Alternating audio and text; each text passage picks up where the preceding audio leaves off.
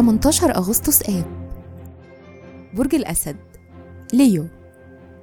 كل سنة وأنتم طيبين.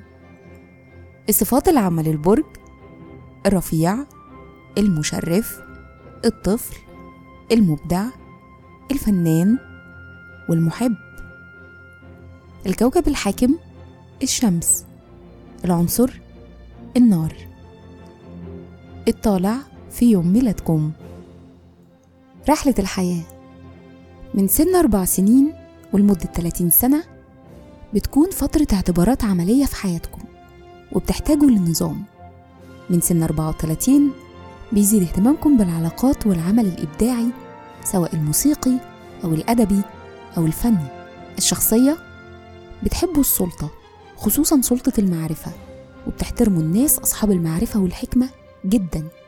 مهارة العمل حب الظهور بيدفعكم للعمل في المسرح أو الترفيه سواء كممثلين أو راقصين أو حتى مخرجين. لكن طموحكم ممكن يحول اتجاهكم ويخليكم تشتغلوا في السياسة والقانون أو البزنس.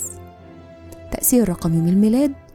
تأثير رقم 18 عليكم هو إنكم بتستغلوا سلطاتكم لمساعدة الآخرين وبتقدموا نصايح كويسة لحل مشاكل الناس.